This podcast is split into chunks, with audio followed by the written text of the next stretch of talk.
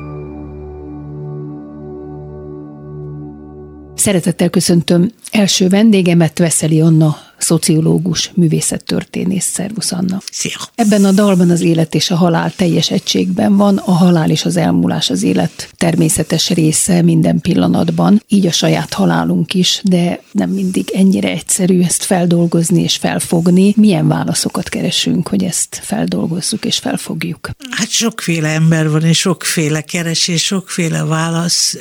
Amikor beszélgettünk erről korábban, mondtad, hogy hát a vallások mind valamilyen választ ad erre a kérdésre. Az érdekes az, hogy ha az élet másképp zajlik, mint most, akkor a halál nem igazán kérdéses, és nem igazán probléma. Szóval azóta... Úgy érted, hogy most a Covid idején? Nem, nem. Úgy, úgy értem, hogy a 19. század óta. Ja, ja, értem. Tehát a modernitásban. Tehát mindaddig, amíg a az emberi életről ugyanúgy gondolkodtak, mint a növényekről, vagy az állatokról, vagy a bármilyen fajta természeti jelenségről, hogy létrejön, kibontakozik, majd elfárad, elfonyad, elszárad, és vége van, addig nem volt igazán probléma a halál, és a az élet lényege volt, hogy ez a, ez a ciklus, ez az ív, ez átélve legyen és meg legyen, és akkor ez, ez tökéletesen elég.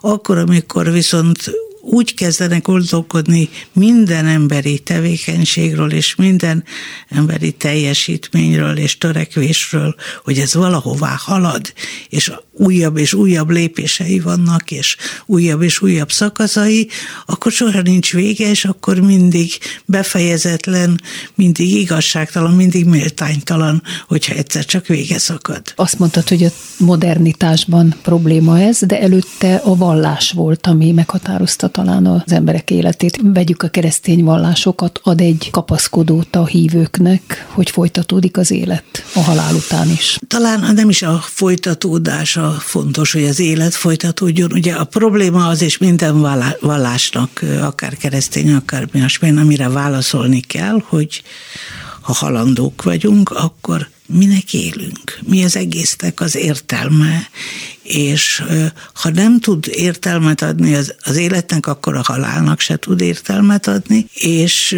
nem minden vallásban van paradicsom, nem minden vallásban van, hogy is mondjam, boldogság a mennyek országában van, ahol egyszerűen ugye a hádészbe, tehát árnyak közlekednek, de szépen lecseng az egész, és világos az, hogy az már nem igazán emberi élet. Én gondolom, hogy nem is a halállal a kapcsolatos a, az igazi probléma, hanem az üdvösséggel. Tehát, hogy a, az üdvösség az, ami úgy tűnik, hogy a legfőbb jó, amit meg kell el kell nyerni, meg kell szerezni.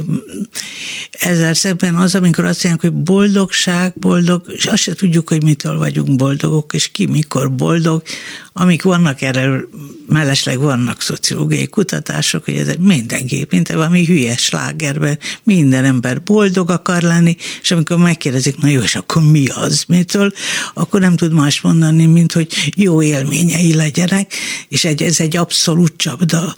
És tulajdonképpen kapcsolódik ahhoz, hogy miért van baj a halállal, mert ahogy az élményekről csak utólag visszatekintve tudjuk eldönteni, hogy ez egy jó élmény volt, vagy egy rossz élmény volt, hiszen akkor, amikor benne vagy a folyamatban, még nincs vége, akkor még nem tudod. Az olyan, mint hogyha a viccnek a közepén leáll, akkor nem tudod, el kell jutni a poénig, és a poéntól a, a végtől visszafele lehet megítélni, hogy egyáltalán milyen volt. Tehát állandó bizonytalanság van annak az emberek, hogy mit csináljanak, hogy nekik jó élményeik legyenek, mert attól lesznek boldogok. És hát ez, ez tényleg érdekes érdekes, és van ezzel kapcsolatban egy nagyon jó kutatás még a, a 80-as, 90-es évek fordulójáról Németországban egy módszertanilag is kiváló kutatás, ugye az élmény hajász társadalomról, ami pontosan erről szól, hogy hogyan próbálnak az emberek megbízni birkózni, megküzdeni ezzel a bizonytalansággal, hogy még azt se tudják, hogy mit kell tenniük ahhoz, hogy, hogy boldogak legyenek. Előbb említette az üdvösség szót. Igen. Hát gondolom a keresztény vallásoknak az egyik alaptétele az üdvösség. Ezt hogyan érheti el egy hívő ember? Hát attól függ, hogy melyik. Tehát ugye a mondjuk a, egy szigorú kalvinizmusban a predestináció tana ugye az arról szól, hogy a, voltak éppen a világ teremtésekor az, az Úr eldöntötte, hogy ki ki választott, ki az, aki üdvözül, és ki az, aki nem, és ez nem, annyi, ez nem olyan, mint hogy jó cselekedetekkel meg lehet szerezni az üdvösséget, ebből a szempontból sokkal ö, engedékenyebb, elnézőbb a katolicizmus, amelyik ö, meg amelyik lehet, azt gondolja, hogy, hogy van ugye? egy ilyen adok-veszek jellege, hogy hát kellőképpen sok jó cselekedettel, mint egy kiegyensúlyozom a többé-kevésbé súlyos bűneimet. Igazából nagyon keveset tudnak, és nagyon keveset beszélnek az üdvösségről, az teljesen általános, mert hogy ugye akkor ott vagyok Krisztusban, ott vagyok Már amikor azt mondják, hogy a mennyországban az, az közelebb van a mesékhez, mint, mint a hithez, tehát nem igazán definiálják az üdvösséget, de ez a legfőbb jó. És ez az, ami, hogyha ezt el kell nyerni, ugye? Nem biztos el kell nyerni, e, de mindenki szeretné, mindenki vágyik rá. Ez valami tényleg a legfőbb jó, de igazából nem lehet tudni, micsoda, hogy mit fogunk ott csinálni. Fogunk egy valamit csinálni, vagy ugye, ha meggondolod az ember tragédiájában, annál unalmasabb, mint a, amikor az angyalok, tehát az úr dicséretét zengik az elején, az kevés van. Hát, szóval az, ezért nagyon keveset írtak az üdvösségről. Az olyan, mint egy misztérium. Szóval Igen, nem valami megfoghatatlan dolog, ugye? Igen, és hát valami olyan abszolútum, egy olyan teljesség, ami nem lehet összerakni darabokból, tehát nem lehet analitikusan fölépíteni, miből áll az üdvösség, és milyen kritériumoknak felel meg ahhoz, hogy üdvösségről beszélsünk, az valami, amire, amire vágynak. Na most hogy van ez a keleti vallásokban, hiszen ott újjászületés van? Hát van olyan is, nem mindegyikben. Őszintén szólva én nagyon keveset tudok róla, de abban az az érdekes, hogy úgy tud a halálról beszélni, hogy feloldja. Uh-huh. Tehát, hogy, hogy azt mondja, hogy nem probléma, és ebből ez, ez a szép benne, hogy, hogy hát nem probléma, mert, mert valamilyen lényként újra születsz. Emberi, állati, növényi, ki tudja, de a dolog megy tovább.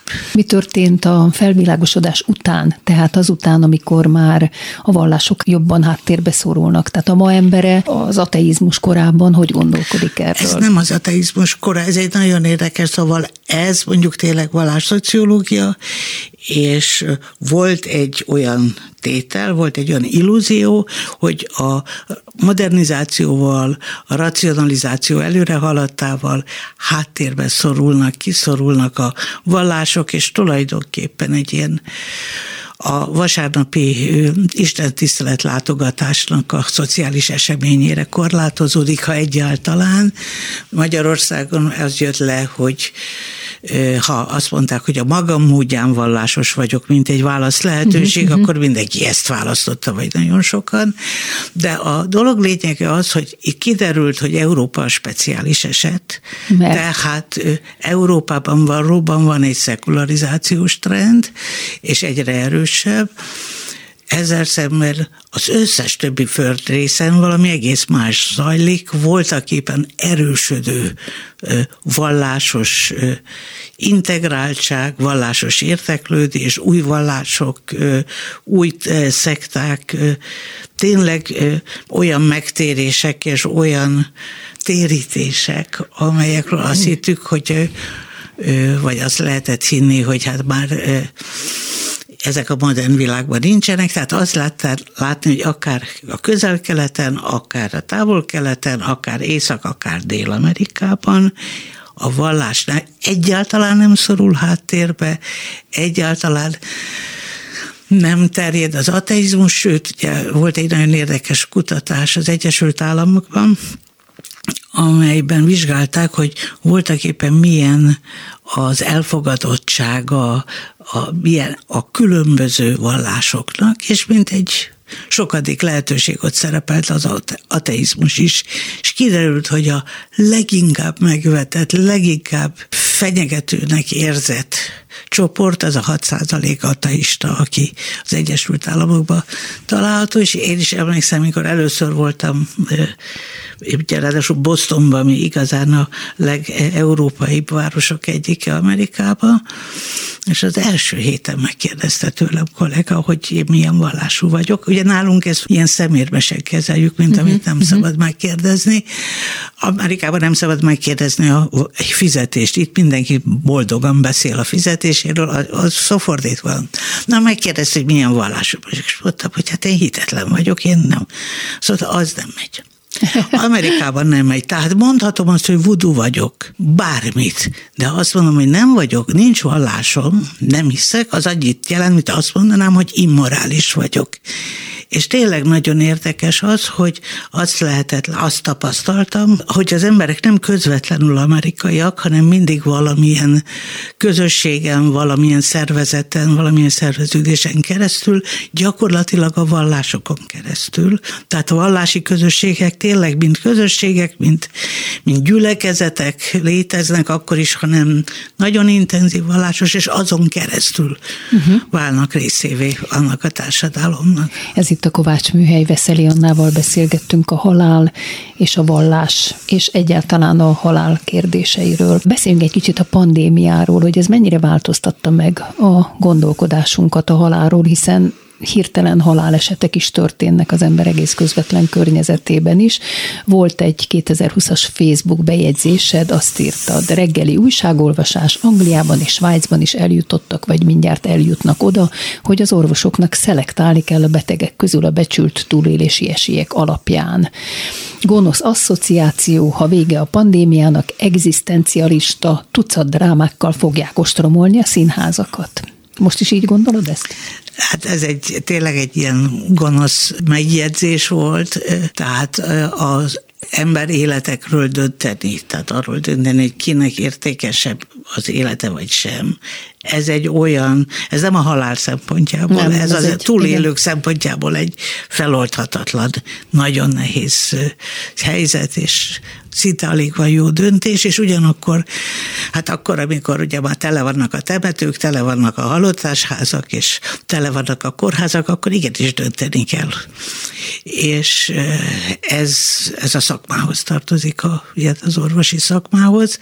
A kívülálló számára ez maga a borzalom, gyak, azt hiszem, hogy sokkal inkább a mindennapi praxisnak, tehát az orvosi gyakorlatnak a része minden pillanatban döntések vannak, tehát mm, ahogy kívülről ez ilyen egzisztenciális döntésnek tűnik, azt gondolom, hogy magából a gyógyítás gyakorlatából kicsit másképp néz ki a dolog. Tényleg ez csak egy ilyen, ilyen gonosz megjegyzés volt, de de ez a tabu téma, hogy bekerült a közbeszédbe, mert azért a halál mindig egy tabu téma. Csak igen, hát pontosan tudjuk, hogy azért a hétvégi balesetek, hétvégi közlekedési balesetek száma az időnként jóval magasabb, mint amennyi mondjuk egy hétvégén a pandémiában meghalnak emberek, ráadásul nem csak a pandémiában halnak meg, hanem másba is, és ugyanakkor azt, hogy a járvány akkor lehet megfékezni, ha mindenki óvatos és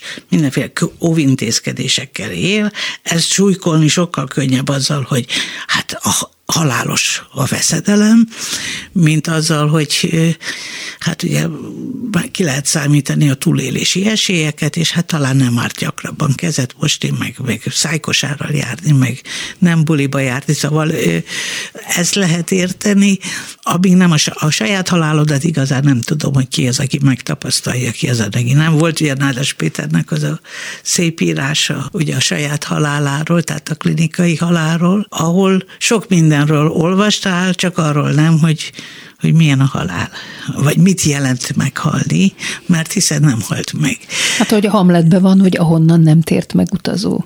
Igen így eléggé összefoglalja, bár pont az egész Hamletben ez egy ellentmondás, hiszen úgy kezdődik a darab, hogy meglátja apja szellemét, aki megtért a halálból, de ettől ez még egy zseniális mű, és hát ezekről a kérdésekről is gondolkodik. Neked melyik kedvenc irodalmi műved? Az, amelyik ezekről a kérdésekről is beszél? Vagy van-e ilyen? Mert hát említetted a tragédiát az előbb, hát az ja, tulajdonképpen igen, igen ez tulajdonképpen ez. az, hogy a, az, hogy a halál, az hogyan része az életnek, az, az, az érdekes, és a, mondjuk a Thomas Mannnak a József és testvérei, igen. tehát ahol, amiben persze az is benne van, hogy a, a, az önazonosság, tehát az identitás, az, az sokkal inkább kapcsolódik egy ilyen hagyományos társadalomban a szerephez, ahol ugye minden tanítót Eliézernek hívnak, és amikor Eliézer elmeséli, hogy hogy volt Jákobnak és az ő ősének a találkozása, akkor tulajdonképpen nem tud különbséget tenni, hogy ő volt maga ott, vagy pedig valamelyik külse, tehát de ott, ha olvasod azt a könyvet, úgy azt megéled ezt a fajta egységét az életnek, halálnak, természetnek, emberi tevékenységnek, meg sorsnak, szóval mondjuk például az. Uh-huh. Minden ember vágyik az örök létre, hát vagy legalábbis sokan, de biztos, hogy jó az, mert látjuk a görög mitológiában az istenek igazán örökké élnek, de pontosan ugyanúgy veszekszenek, élnek, szeretik egymást, gyűlölik egymást, mintha ez ennek vége lenne, hogy erre vágynánk mi? Nem, az, azt gondolom, hogy az, hogy ha nem lenne, hogy is mondjam, veszekedés, féltékenység, érettség, stb., akkor aztán tényleg végtelen unalmas lenne az olimposzon, de hogy ami a nagy különbség, hogy gyakorlatilag ugye nem reprodukálódnak, tehát nem szaporodnak az istenek. Azt hiszem az egy Ganymédes az, akit ott fölemelnek, hogy, hogy az hogy legyen pohárnok, de különben egy, egy véges létszám, de hát gondold el, hogy ha sose halnánk meg, hogy micsoda tömegnyomor lenne itt. Elviselhetetlen lenne az élet egyrészt. Másrészt, tehát a, ha nem cserélődne, az is baj lenne, és hogyha egy mindig mindenki csak élne tovább, az is borzasztó lenne, és hogy én azt látom, ez lehet, hogy nem így van, hogy igazság szerint az a lényeg, hogy jól fejezze be az ember, meg jól élje az életét, és hogy az öregek ugye egyre inkább elvesztik az érdeklődésüket, a kíváncsiságukat a külvilág iránt. Tehát, hogy az élet ilyen, maga felkészíti az igen, embert igen, a tehát úgy szépen lassan úgy maguk köré rendezik a világot, uh-huh. és hát ha megadom, én nekem elég jó életem volt, én akár meg is halhatnék, az egyetlen, hogy az ember kíváncsi lesz, hogy mi, mi lesz a gyerekeivel, unokáival, mit tudom, de, de azt veszem észre, hogy az öregeknél ez a fajta érdeklődés, ez fogy, tehát lehet, hogy ennek van egy, egy rendje, egy logikája, hogy, hogy úgy szép csendben egy zárlatot csinálni. Akkor befejezésül csak egy rövid kérdés és rövid válasz, hogy fel tudunk és fel lehet-e készülni a saját halálunkra, szerinted? Igen. Szerintem igen. Tehát pont ezzel, hogyha ezeket hagyjuk, befele forduljuk a dolgokat egy kicsit távolabb kerülni magunktól? És nagyon sok ember tudja, mint egy érzi, hogy meg fog halni, és hogy elrendezi a dolgait, uh-huh, uh-huh. és nem kell végrendelkezni, de hogy mindennek legyen meg a befejezése, rendje, és akkor abba ő is belekerül, mint valaki, aki itt és így és ezek a dolgok között végezte az életét. Hát akkor legyen ez a végszó. Köszönöm szépen Veszeli Annának, hogy ezekről a kérdésekről elbeszélgetett velem, és most következzen Leonard Cohen-től a Halleluja.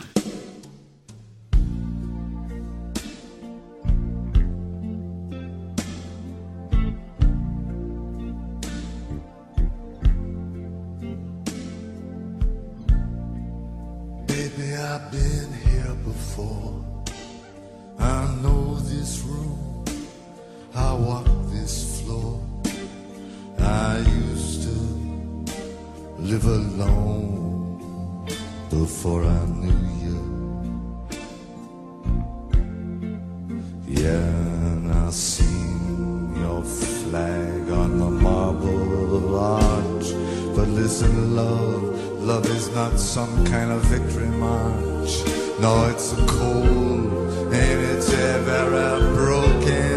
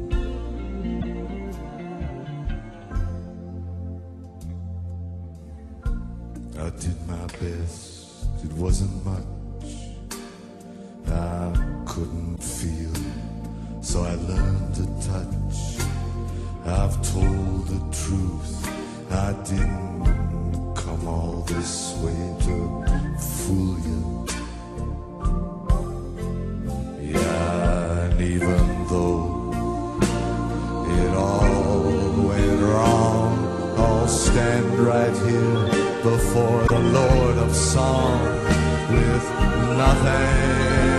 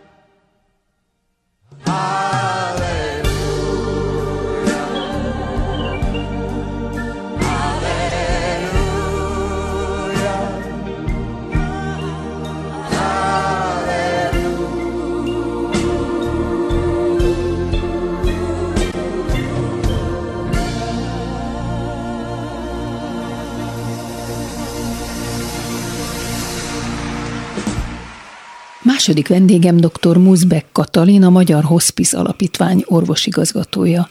Szerbusz, Kati. Szervusz. Korábbról ismerjük, a kedves Korábbról ismerjük egymást, ezért is tegeződünk. Uh-huh. A Magyar Hospice alapítványt vezeted, amit még Polc Alennel együtt alapítottatok 1991-ben. Hogyan jött az ötlet, és hogyan jutottatok erre az elhatározásra, hogy ezt a szolgálatot megalapítjátok? Régóta ismertem már a lent, és ő nyugdíjba került, e, kereste magának szerintem azt a szakmai csoportot, ahova be tud kapcsolódni. Volt sok feles kapacitása, nagyon fiatal volt, még energikus, és így került az Onkológiai Intézet pszichonkológiai munkacsoportjában, ahol hát beszélgettünk arról, hogy milyen nehéz a rákbetegek helyzete, mikor diagnosztizálják őket.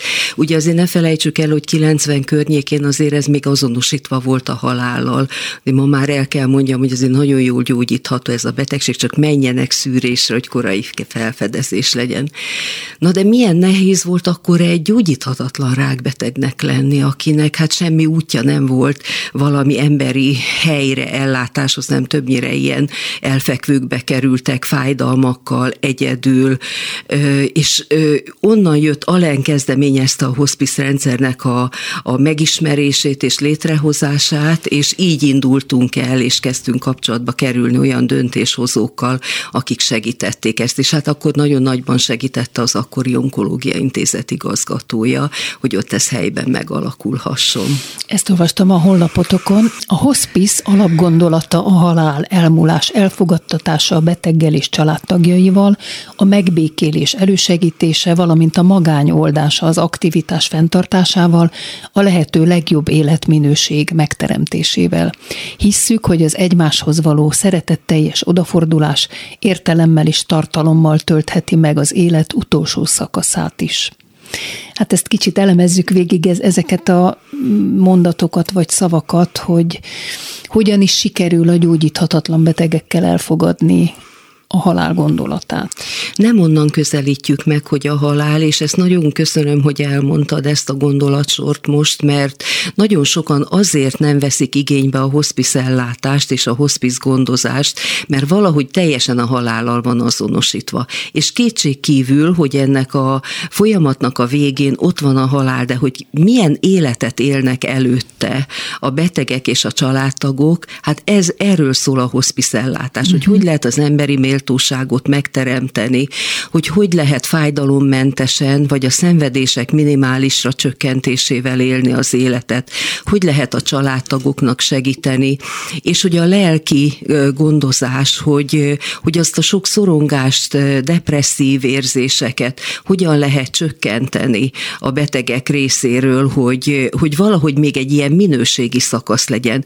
És azért azt el kell mondjam, hogy annyira szép dolgok tudnak megtörténni ilyen ilyenkor az élet végén, ami ehhez ez a nagyon előrehaladott betegség kell, és az a rövid idő, ami még hátra van, hogy olyan békülések történnek meg a házastársak között, mhm. anyalánya kapcsolatban, szülőgyerek kapcsolatban, amelyek a mindennapi rohanásban nem történnek meg. Tehát uh-huh. elkerülik egymást inkább, nem beszélnek, vagy formálisan, és akkor ebben a nagyon meghitt és nagyon ki kiélezett időszakban tényleg nagyon-nagyon szép kapcsolódások.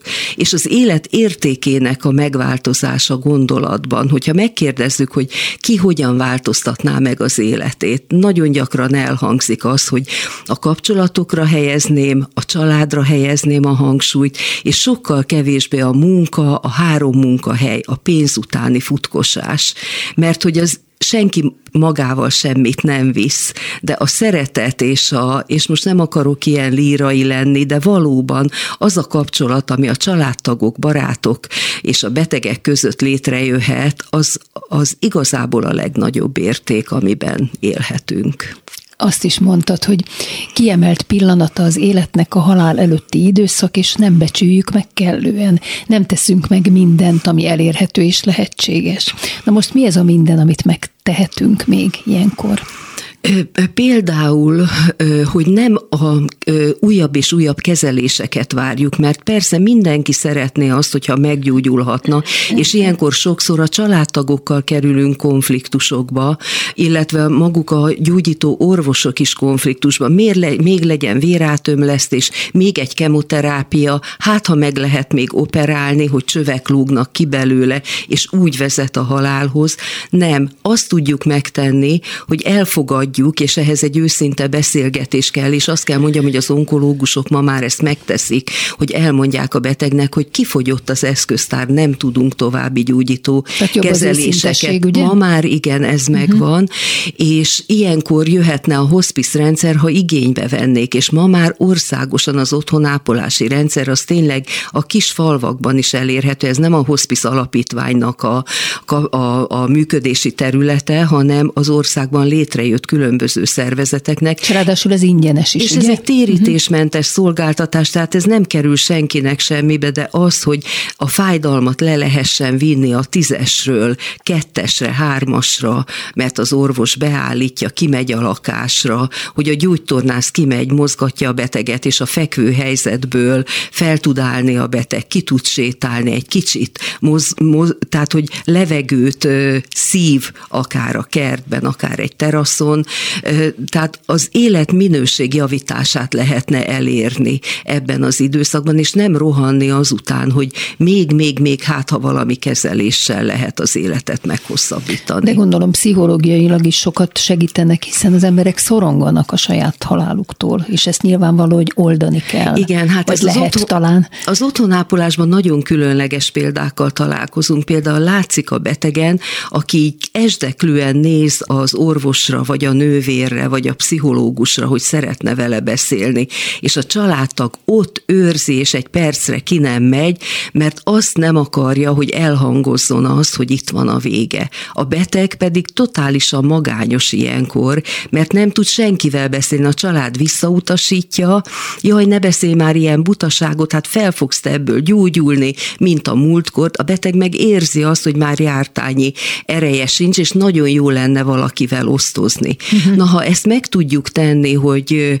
hogy a beteggel valóban szóba tudunk állni, akkor óriási megkönnyebbülés van, mert a szorongásait leteheti, kimondhatja, hogy, hogy mitől fél, a félelmeit, és még hagyatékozhat is, hogy szeretném, hogyha elmondaná majd a feleségemnek, hogy mennyire szerettem, mert ilyeneket nem lehet kimondani abban az időben, amikor még nincs búcsúzás. Tehát, hogyha Igen. van őszinteség a családtagok között, akkor például ez, hogy szeretlek, köszönöm, mennyire szép életünk volt, és ugyan voltak benne zökkenők, de azért én nagyon örülök, hogy te veled éltem le az életem, szóval ezeket kimondani, ez egy óriási dolog lehet.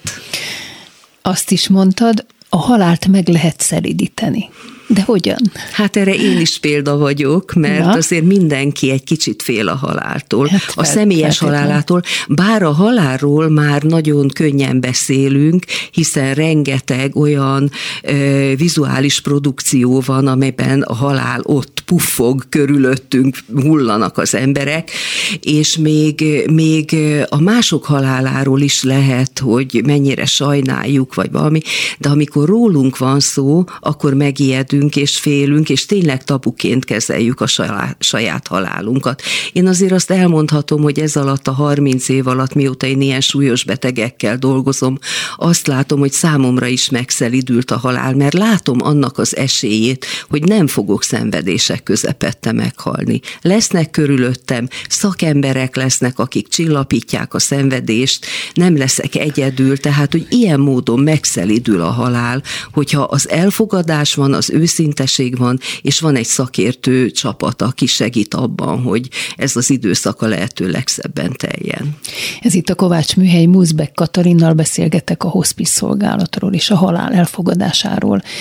Kivel nehezebb a beteggel, vagy a családtagokkal megértetni a közeledő halált?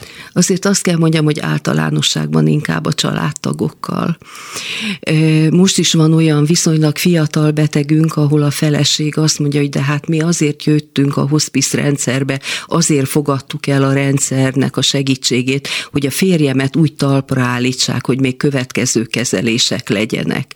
És mi reménykedünk benne, hogyha valakinél van még esély arra, hogy akár egy sugárterápiával, akár egy kemoterápiával beavatkozzanak, hogy ez megtörténjen, de azért az esetek zömében ez már nem lehetséges, és akkor, akkor a családtaggal kell birkózni, hogy hát mi tüneti kezelésre vagyunk, abban vagyunk erősek, azt tudjuk nyújtani, és mindenkinek elmondjuk, hogy mi nem gyógyítók vagyunk. Tehát a gyógyítást azt az onkológusok végzik. De az onkológus már elmondta, hogy nem tudja a beteget meggyógyítani, de ez a fajta ragaszkodás, ez a, ez a, ez a még, még történjen valami, amivel életben lehet tartani, meghosszabbítani pontosabban a beteg életét. Ez egy emberi dolog, és ez, ez sokszor igazi nehézséget okoz a rendszerünkben. De van olyan is, hogy szélsőségesen reagál a családtag a szerette halálára? Tehát akár, hogy így mondjam, rajtatok veri le? Tehát ez egy szélsőséges évente, kérdés persze. vagy két évente van egy olyan családtag, ami, aki minden előkészítés ellenére sem tudja elfogadni. De azért azt kell mondjam, hogyha valaki például bekerül a rendszerükbe, és legjobban a hospice házban látom ennek a folyamatát, ott, ott jön ezzel a nagy lendülettel, hogy de a gyógyítás, de a rehabilitáció, de a jó állapot, és azért utána elfogadóbbá válnak, és látják azt, hogy nagyon sok minden történik, a beteg tényleg jobb állapotú, megnyugszik, tünetei nagyon jelentősen csökkennek, és elfogadóbbá válnak. De azt kell mondjam, hogy évente, másfél évente egy-egy olyan hozzátartozó van, aki a beteg halálakor kiborul, és zokog, hát kiabál. okol, még igen, és lehet, mondja igen. azt, hogy de miért nem gyógyítottuk meg na jó, ott vagyunk mi akkor pszichológusok, pszichiáterek, én pszichiáter vagyok, és akkor ezzel a családtaggal még újra leülünk, visszahívjuk utána, és hát Tehát magyarul per... a gyászmunkában is segítetek A gyászmunkában nagyon, nagyon sokat van gyászfeldolgozó csoportunk, hát most a covid sajnos megnehezítette ezt a helyzetet, mert kiegészítésként mondanám most amiatt, hogy van a pandémia, hogy azért nagyon sok posztcovidos, tünetes beteggel illetve még több hozzátar- gyászoló hozzátartozóval találkozunk. Nekem is aktuálisan a pszichoterápiás praxisomban három olyan gyászoló van, akik 60 év körüliek, vagy még alatta vannak, akik hirtelen elveszítették még a tavalyi tavaszi időszakban oltást nem kaphattak még a, a lakosok, uh-huh, hogy uh-huh. akkor elveszítették a, a szeretteiket, és hát ők is most ebben a gyászmunkában igényt tartanak a hospice alapítvány segítségére. Tehát tulajdonképpen akkor bárki megkeresett benneteket, tehát nem csak a rákbetegek, halálos rákbetegek, hanem egyéb más beteg. Elsősorban igen, elsősorban azért a rákbetegekre fókuszálunk, hiszen kapacitásunk az, az véges, de, de jelentkeznek, és mondom a covidos elhunytak hozzátartozói most mindenképpen, de egy-egy olyan gyászoló is jelentkezik, akit tudunk fogadni. És hát vannak a gyerekek a rendszerben. Mi a gyerekeknek is otthonápolást nyújtunk ebben az utolsó időszakban, és ez aztán igazán komplex. Az előbb is beszéltünk arról, hogy beteg és család, és mondjuk az általános egészségügyi ellátástól valóban ez az egyik alapvető megkülönböztetés, hogy mi nálunk az ápolás vagy a gondozás egysége a beteg és a családja. Na most még inkább így van ez a gyerekeknél, akik vagy végstádiumú daganatos, vagy egyéb problémával küzdő betegek, vagy pedig különböző fejlődési zavarra született, vagy, vagy kialakult idegizombénulásos gyerekek, ahol évekig ott vagyunk a gyerekek mellett, és a családdal egy nagyon szoros kapcsolat alakul ki, és ott már az előrevetített gyászt is kezeljük, hiszen a hozzátartozó kiül velünk a konyhában, a legkülönbözőbb legkülönbözőbb helyeken, vagy bejön a hospice házba, megoldja, hogy a gyerekre vigyázzon valaki, és akkor, akkor kéri a segítséget abba, hogy hogy fogja ő azt elviselni, amikor elveszíti a gyerekét. Hát ez egyébként ez egy olyan terület, mint egy másik ami, fölötted lévő generáció. Ez egy nagyon nehéz. Ez nagyon nehéz Ez egy nagyon, én nem, személy szerint a gyerekellátásban nem is veszek részt, erre specialisták vannak, akik gyerekgyógyászatban képzettek, ápolók, orvosok, viszont a gyászmunkában abban, abban minnyáján, akik a pszichológia területén dolgozunk, próbálunk segíteni. Hát most adódik a kérdés, hogy ti magatok, akkor ezt hogy tudjátok elviselni, hogy ilyen betegekkel kell dolgoznotok, akik tudjátok, hogy meg fognak halni, és a családtagok, tehát a pszichológiai nyomást, ezt hogy bírjátok ti, orvosok, segítők? Ez nagyon fontos dolog, és nagyon fontos része a munkánknak, hogy a személyzet mentálhigiénéjét őrizzük, illetve hogy segítsük, hogy nehogy a kiégés határára jussanak.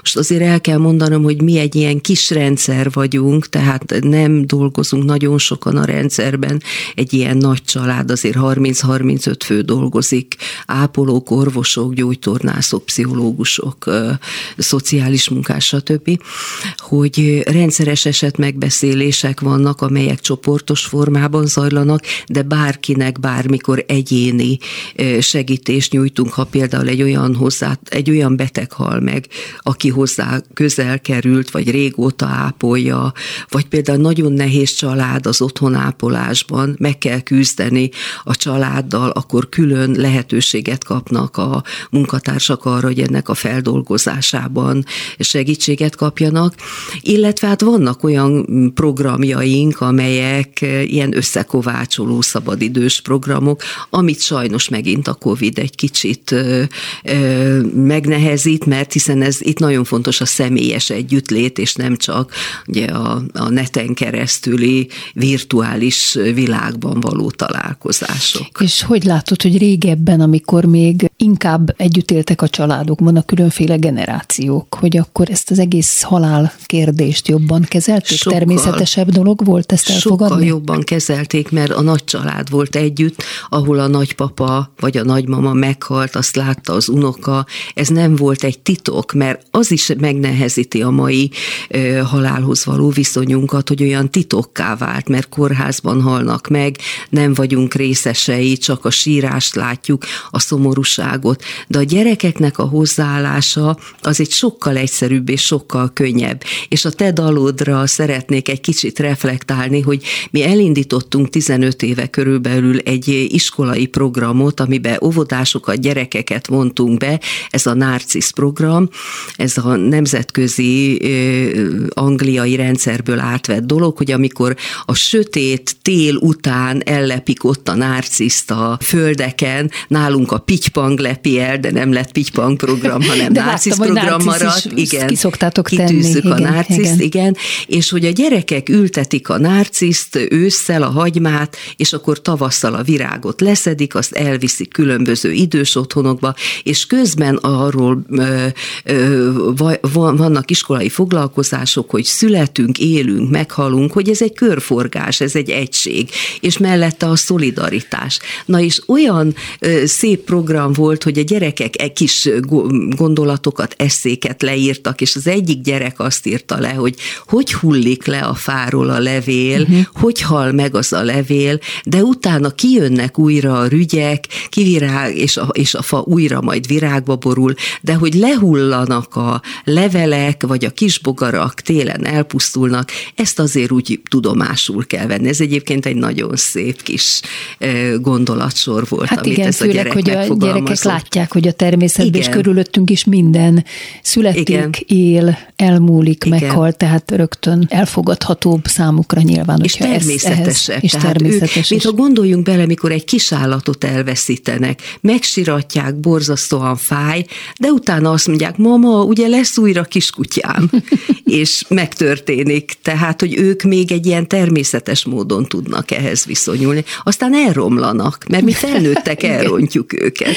És befejezésül csak annyit mondj nekem, hogy ez alatt a 30 év alatt sikerült egy kicsit a szemléletet megváltoztatni, hogy másképp álljunk ehhez a kérdéshez?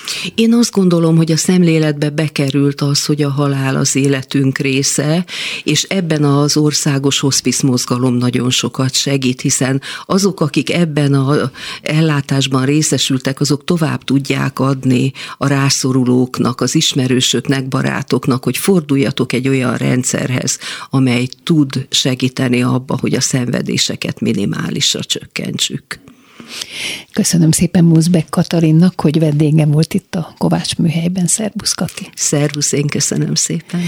És köszönöm hallgatóink figyelmét Csorba László és Pályi Márk munkatársaim nevében is. Az adás ismétlése ma este tízkor hallható, majd utána az archívumban is bármikor elérhető, sőt, most már podcastként is hallgatható. Hallgassanak minket továbbra is az interneten.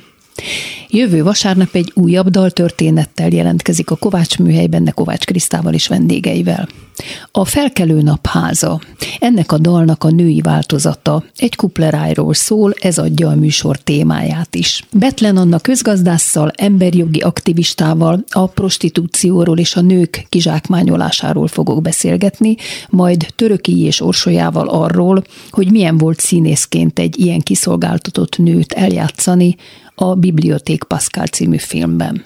Kovács műhely. Vasárnaponként ötkor, ismétlés este tízkor, majd az archívumban is bármikor. És hallgassák az adást most már podcaston is. Viszont hallásra.